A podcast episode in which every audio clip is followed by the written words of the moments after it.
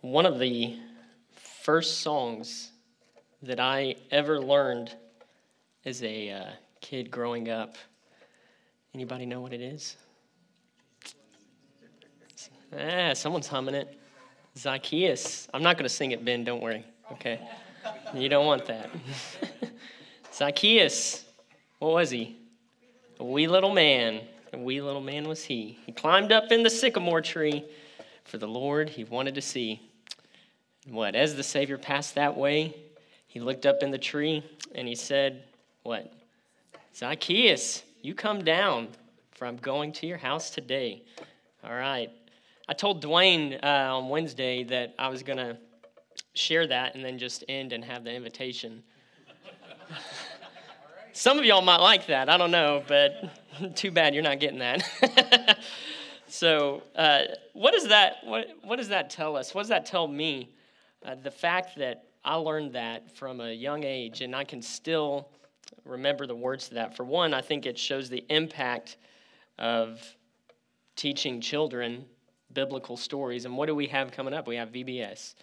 And, you know, it, it, we can kind of get wrapped up in the routine of things, but we should never forget the impact of uh, events like Vacation Bible School, um, teaching the future generation of believers who are going to um, serve in the church. And so we have that coming up next week. That was a shameless plug, but let's be in prayer for that. And you never know what fruit uh, will come, come from that. So we're going to be in Luke chapter 19 tonight, the Gospel of Luke chapter 19. And of course, we're looking at the story of Zacchaeus. It was uh, March, the date was March 3rd, 1882 and a man was born in northern Italy, and he was given the name Charles. He moved to the U.S. when he was 21, so in 1903, and by 1920, he uh, started a little gimmick with what he called the International Reply Coupons. And you could, what you could do, you could prepay for these uh, postages for, for the mail. You could pre, or for postage for the mail. And basically, this coupon, you would buy it for a very cheap price overseas, and you could make a profit on it here in the US. And early on, it, it worked really well. Uh, within uh, a few months, people heard about this, and he was getting about a million dollars every week, and this is 1920. So, I mean, this is a good good, substantial amount of money. Well, people started kind of getting a little suspicious about it, and so there was an article written, and the man who wrote the article said that there are not enough coupons in the world to support this scheme. So something's not right. And uh, he was exposed of what he was doing. Uh, he didn't invest in these at all didn't have any investment in this whatsoever. What he did was he paid off the early investors. So you're kind of catching on maybe what's going on. He paid off the early investors, the people who invested in it early, with the ticket profits from those who invested later on. And what ended up happening was that where customers ended up going bankrupt and he was caught and he was taken to jail. This man Charles go, went by the name of Charles Ponzi, where we get the uh, coin, the term Ponzi scheme, right? He ended up getting around the equivalent of what we would today have about $220 million. And he went to jail uh, for about three and a half years. He ended up uh, going back to Italy, and he died with $75 to his name. But even though this crime is named after him, there are plenty of things like that done before him and plenty of things done like that after him. You think of 2008, who do you think of? Bernie Madoff. Goodness gracious. He uh, made Charles Ponzi look like a wimp, really, with, uh, with what he did. He basically, when the, in 2008, when the recession hit, lost $65 billion of people's hard earned money and he ended up dying in prison a couple years ago. But just think about the victims of the crimes of men like these. People who were honest, who worked hard for a living, who, who you know, lived from paycheck to paycheck, finally were able to build up some, something to live off of when they retired, you know, a modest income, if you will, just to find out actually that money never even existed. It's not even to your name. How would you feel if you were one of the victims of uh, Charles Ponzi or Bernie Madoff or someone to that effect? How would you feel? I know how I would feel as I was like reading, I was reading these stories, and I remember uh, I like to listen to podcasts, and there's a good podcast out that um, I don't know why I like to listen to. It's called American Scandal, and it goes through all the biggest scandals in the history of America. And that the first one I ever listened to is Bernie Madoff. I'm like, this man was I don't know how else to put it, but just a crook. And um, just thinking about the countless people who were affected from his sin, from his greed, uh, from his, I mean, he was a thief, selfishness. How would you feel if you were a victim of his and you saw him face to face? What, what would be your initial reaction? Christianity, the Christian answer aside, what would you want to do when you saw him? You know? Yes, uh, you said what everyone was probably thinking. Um, My righteousness would be indignated. that's exactly right, Mark. That's exactly right. You, you definitely would not uh, invite him to your house, right? you wouldn't do that. Well, in our text, we come to uh, a point in the Gospel of Luke where you have primarily two characters, two men. One who is, well, both of them are very well known in, in the area. Uh, one is well known for good reasons, and the other is well known for bad reasons. You have uh, a man who, who has been healing people, healing the sick, changing lives, not just temporarily that we learned last week, but, but also eternally. He's been preaching, obviously talking about Jesus here. So you have Jesus, and then you have another man who is a schemer and uh, basically one nobody likes. About the equivalent, in some instances, of how you would feel toward the men I just mentioned earlier. And this is where we come to a text these two men. And we start by reading in verse 1 in chapter 19 He, he being Jesus, entered Jericho and was passing through. So here's one uh, character in the story. You got Jesus, he's passing through Jericho. And this place, Jericho, I mean, if you think about in uh, the history of, of Israel, Jericho is the first place that, that the Israelites conquered in the Old Testament. You know, the battle, Joshua fighting the Battle of Jericho, there's another song that we could sing. You have that. Um, it's also, at that time, it was a very rich and affluent city and it was one that catered to the wealthy, catered to uh, the prosperous in that time. And so Jesus is passing through this place. And uh, just preceding this text, he was approaching Jericho, and we'll kind of cover what he did there later on in this message. But he enters Jericho, and it says he was passing through. So it's not like he was staying, he wasn't going to linger here for a long time. He was passing through, he was on a mission. Uh, we're in this text. By the time we get to this point, we're approaching um, his triumphal entry, and course, we have several other events that follow that. But he's passing through Jericho. When we come to verse two, we meet the other character, and there was a man called by the name of Zacchaeus. So let's stop right here for a second. It's interesting to note that this man's name uh, basically meant pure, it meant innocent, it meant righteous in, in the Hebrew tongue. I'm sure his parents probably named him that in hopes that he would live up to that name, that he would, that his identity would correspond to his name. Unfortunately, that did not happen. Um, but it's just really ironic that, that that was his that that was his name. So we see this man, uh, Zacchaeus. It says he was a chief tax collector. And I like what Luke adds at the end. And he was rich. So you get a pretty good picture of this man. And if you know about tax collectors in this time period, they were um, very much uh, corrupt for several reasons. They one, they worked for the Roman government, and that's not why they were corrupt, but they were corrupt because they, the Roman government would let them take a, a share, a profit of the people's hard earned money that they would get. So they owed uh, the Roman Empire, and then, you know, the tax collector could collect a little bit of extra for himself, a tip, if you will. On top of that, you have this man, Zacchaeus, who is a Jew so now the, the Jews already don't like the tax collectors, much less a Jewish tax collector, because what, is, what does that seem to be? You're, you're not only a, a crook, you're a traitor to your own people, to your own countrymen. So people jews in this day despised tax collectors. They were they were thieves. There was nothing good about them. And then not only was he a tax collector luke says he was a chief tax collector. I mean he's one of the top dogs. He's one of the top guys in this line of work.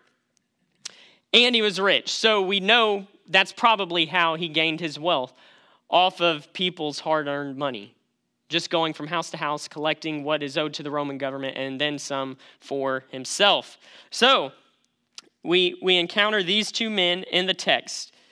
Uh, this man's named Zacchaeus, so we know he's hated uh, because what, what, what can a Jew do? What can a, uh, a citizen do at that time? If, if, for one, the only option is really to give him the money that is owed, but and that's that's natural. You needed, they needed to do that. But whatever extra Zacchaeus wanted to charge them, they couldn't. I mean, I guess you could tell them no, but what would end up happening? Some Roman guards would pay you a visit.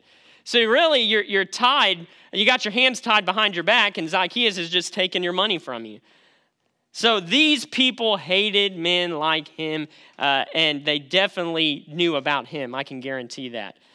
So, this is where we find ourselves in this text with Jesus passing through uh, Jericho and this seemingly random man uh, who is a crook, who's a thief, who everybody probably hates, named Zacchaeus, who is um, basically feeding off of people's income. And then in verse 3, we see the Savior passing. Zacchaeus was trying to see who Jesus was. So he's trying to get a look at who Jesus was and was unable because of the crowd before we finish that verse, Zacchaeus is wanting to see this man named Jesus. He's wanting to uh, get a look at him. Why, why, do you think he wants to, to look at Jesus? Well, uh, and see Jesus. He's very well known, obviously, at this point in his ministry. This is approaching the end of his ministry, of him performing all these miracles, as I mentioned earlier. Um, and so he wants to get a glimpse of him. Maybe he just wants to see if he could perform a miracle. Maybe he just wants to see if this man is who he really claims to be. And maybe this man, Zacchaeus, is lonely and he's desperate and he has no one. Uh, he's probably very lonely. And he just wants to get a glimpse of this man who has done all of these wonderful things. But he was unable to. Why? Because of the crowd. There's so many people following him. What, what happened just earlier? He, he healed a blind beggar. Okay? So all these people are gathered around. He heals this blind beggar. He's going towards Jericho. They follow him. He's in Jericho. They're all following him. There's a huge crowd. And so he can't see him because of this huge crowd. But not only that, he was small in stature. He's what we call vertically challenged. He's got a little problem. He can't really see because there's so many people in the area. He he could, I'm sure if you were an average height, it would be hard to see uh, Jesus in this crowd, much less if you are short. So he wants to see Jesus. He can't because of the crowd, and he's short. So he's got a problem here. he's, got, he's got a little predicament. He can't see the one he wants to see. So what does he do? He ran on ahead and climbed up into a sycamore tree in order to see him, for he was about to pass through the way. Now I have to ask, why would he get up in the tree? Well, I mean, the main reason's in the text. He's short, he can't see him. He wants to see him. He has this problem, so he climbs up a sycamore tree. Thankfully, sycamore trees have some low hanging branches, so it's not like he has to just climb up the base of the tree. He can, you know, probably hold on and climb up, start climbing up. So, thank the Lord for that sycamore tree that day he ran ahead. But what was the other reason, maybe, why he climbed up there? Well, I think there could be some other reasons. I'm sure people recognized him in that crowd. He was probably well known from going house to house, collecting that money, stealing their money. And it probably it wouldn't surprise me if when he was in that crowd, if he tried to stay in that crowd, someone might accidentally, you know, give him one of those. Because you're, you're probably they're probably thinking you're tough when you have roman guards right beside you at knocking on my door asking for not asking for demanding what is owed and then getting your share. You're a tough guy when you got two roman guards next to you a roman guard. But when you're by yourself and jesus is passing through jericho and you don't have a roman guard you better not let your guard down. Uh, you got, you got some issues coming towards you. So there was probably several reasons. He, he didn't want to be in that crowd, worried for his probably his own safety. He was short, wanted to see Jesus. But I think in a way, he probably didn't want to be seen either. For one, because of the crowd.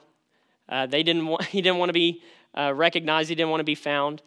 But and, and I don't want to look too much into this text, uh, too much into this, what's not there, but just thinking kind of psychologically, if this man, Jesus, is who he claims to be, he's probably feeling some shame. He might not even want Jesus to see him. He might just want to look at Jesus and say, okay, I saw this man. I saw this righteous person who's done all these things Pastor. At least I can tell that uh, to my family if I have a family, uh, if I have any friends, or I can brag about it that I saw Jesus, but he might not even wanted Jesus to see him. Just for that reason, his shame. But Jesus is passing that way, and it's, it's interesting to note that really, unless I'm mistaken, this is the last time he's passing through. So this is really Zacchaeus' only chance, most likely, to see the Son of God walking past him. This is his only chance. Just like Bartimaeus, blind beggar in the, in the text preceding this in the 18th chapter. So, because we're about to enter the triumphal entry, we're about to enter his uh, mock trial, Christ's mock trial, about to witness his crucifixion. I mean, we're getting close to the end. So, this is, this is pretty much this man's only chance to encounter this man named Jesus. But now, as we look further in the text, we kind of see the narrative shift from uh, focusing on the tax collector to Jesus, the Son of God, the Savior. In verse 5, we see when Jesus came to the place, to the place where he was passing through, where everyone is following him, he looked up. So think about this Jesus is walking through the crowd, he's eye level with everybody.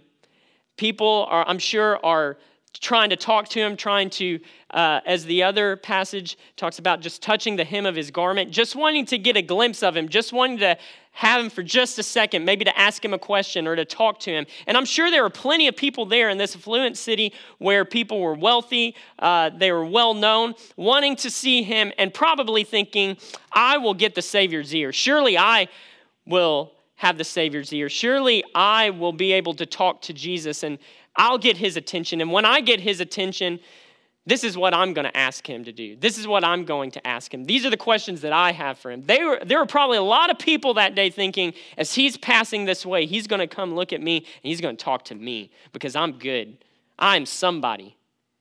I guarantee you, the last person that thought they were going to have a conversation with Jesus was the man that scurried up that tree. But Jesus, eye level with all these people, comes to this specific place and he stops. And what does he do? The Son of God looks up into a tree at this man.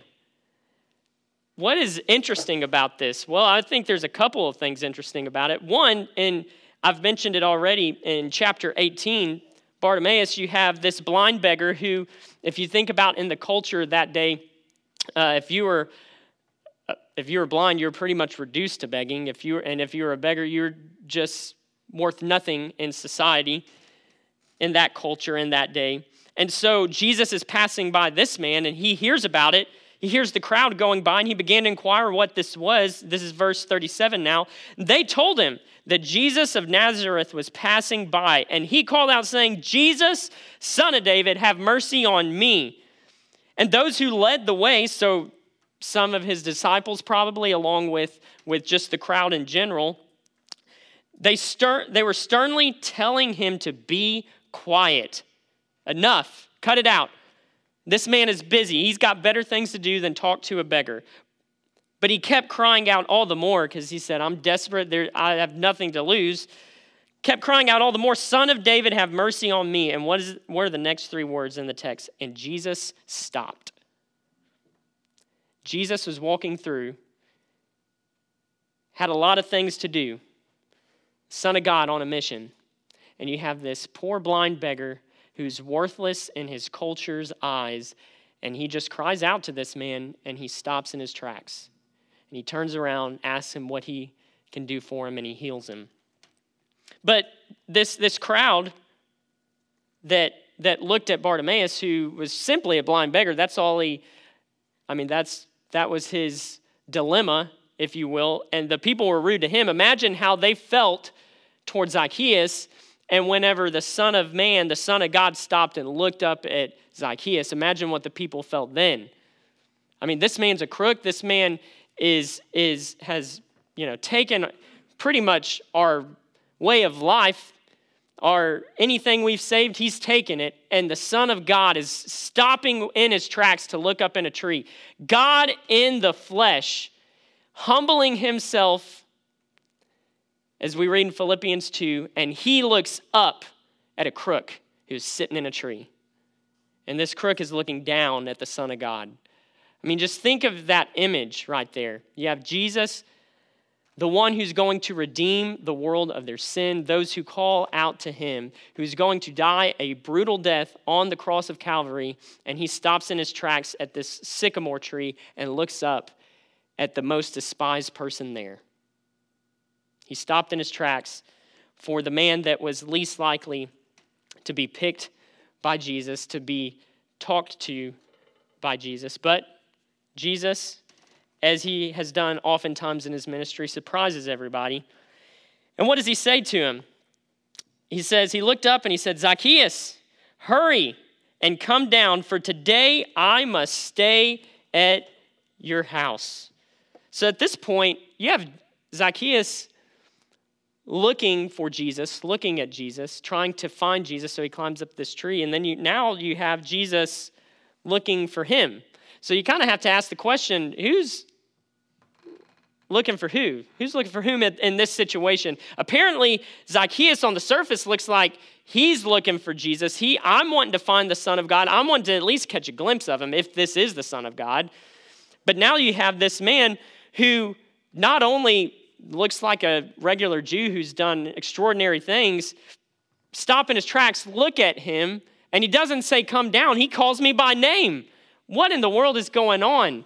This, somebody had to tol- tell him, like, hey, Zacchaeus is up in a tree, and you need to uh, correct him of his wrong. He's, you, he's got some explaining to do.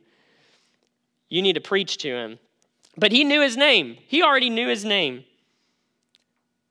Isn't that a comforting thing to know that the Son of God,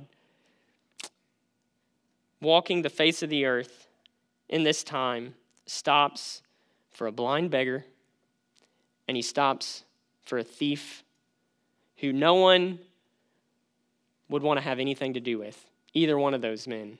And he stops, heals the blind beggar, looks up in the tree, says, Zacchaeus, come down. So as Jesus talks to Zacchaeus and tells him to come down, I mean, he doesn't say, Hey, Zacchaeus, can you come down? I would like to invite you over uh, where I typically stay. I mean, he really didn't have a place to stay, but we'll find a place and we'll talk. He didn't say that. Did he ask him, Zacchaeus, is it okay if we lodge at your house for the night? Is it okay if we, we go to your place and just talk through? No, he didn't even ask him. What does he do? He says, Zacchaeus, hurry up, come down, for today I must stay at your house. I have to. Why? He really answers the question in verse 10, the final verse in our text. For the Son of Man has come to seek and to save that which was lost. He was, as I've said already, was on a mission. And he knew he was passing through. He wasn't dwelling, he wasn't going to stay in Jericho. And he knew Zacchaeus needed him whether Zacchaeus really realized it or not, and told him, You need to come down. I'm coming to your house today. And so, what's his response? He hurried and came down and received him gladly, thinking, I was not expecting this to happen. I just wanted to observe, I just wanted to see the Son of Man pass. I really didn't want to get noticed. And now you're calling me out, not just saying, hey, come down, you're calling me by name. So, I mean, now everybody knows I'm here. Everybody hates me. My, I might be a, there might be a mob that's going to start forming, but yeah, I'll gladly come down because I want to talk to you. I want to, I want to have you over at my house.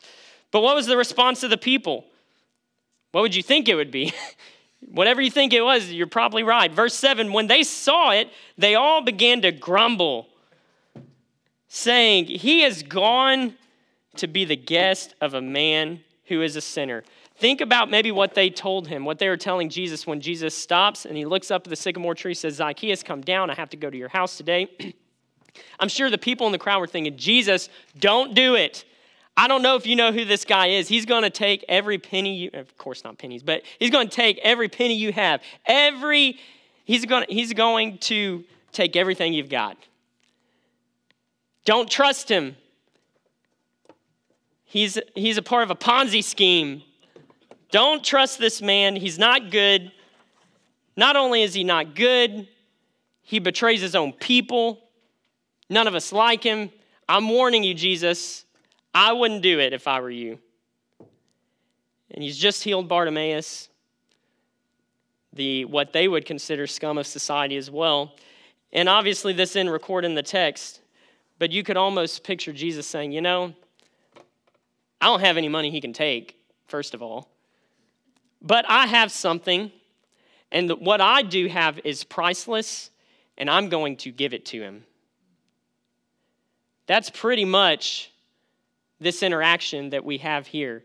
G, uh, the crowd grumbling, saying, I cannot believe you're doing this. This is not wise. Jesus, it very well could have been some of his own disciples that were saying, Jesus, this is not a wise decision. I mean, I wouldn't be telling Jesus this might not be a wise decision, but we do it all the time to God. Jesus, you sure, God, you sure this is the right thing to do?